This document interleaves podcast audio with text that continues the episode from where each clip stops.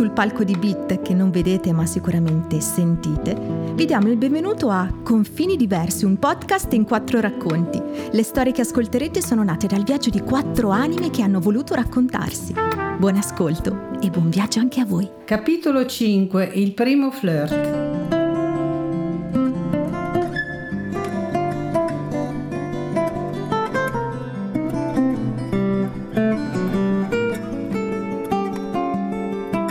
Nell'estate del 1965 ho avuto la mia prima storiella d'amore.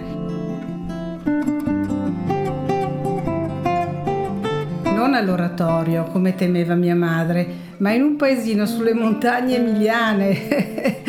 C'è sempre un modo per aggirare gli ostacoli.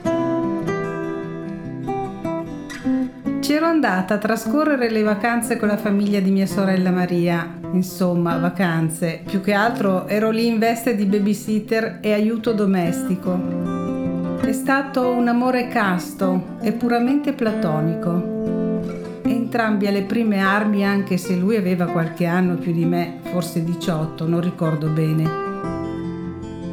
Era di Reggio Emilia ed era anche lui lì in vacanza con la sua famiglia. Alloggiava nello stesso stabile. Il primo approccio è stato imbarazzante e impacciato. Non sapevamo come comportarci, ogni azione sembrava azzardata, persino sfiorarci le mani. Sembra incredibile, ma a causa di tutte le paure inculcatemi da mia madre e le minacce di essere disonorata se solo avessi guardato in faccia un uomo, mi convinsi che solo un bacio potesse essere la causa di una gravidanza.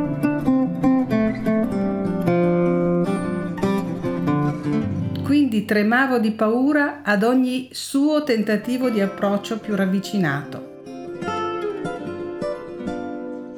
Sfruttavamo tutte le possibilità per vederci di nascosto perché non c'era ancora la libertà di vedersi in pubblico.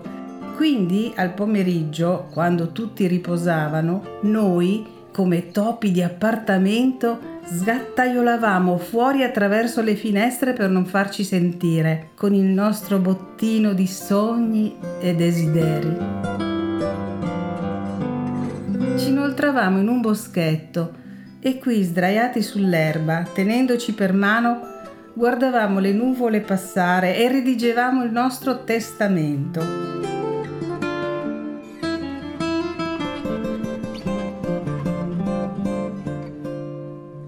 Ti amerò per sempre, non ci sarà mai nessun altro. Sei il mio solo e unico amore. Respirerò il tuo respiro. Sarò dove tu sarai.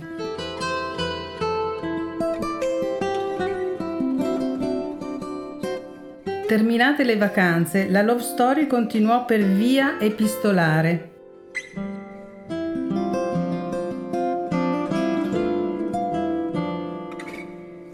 Primi di dicembre, una domenica, Brenno venne a trovarmi in moto con un suo amico.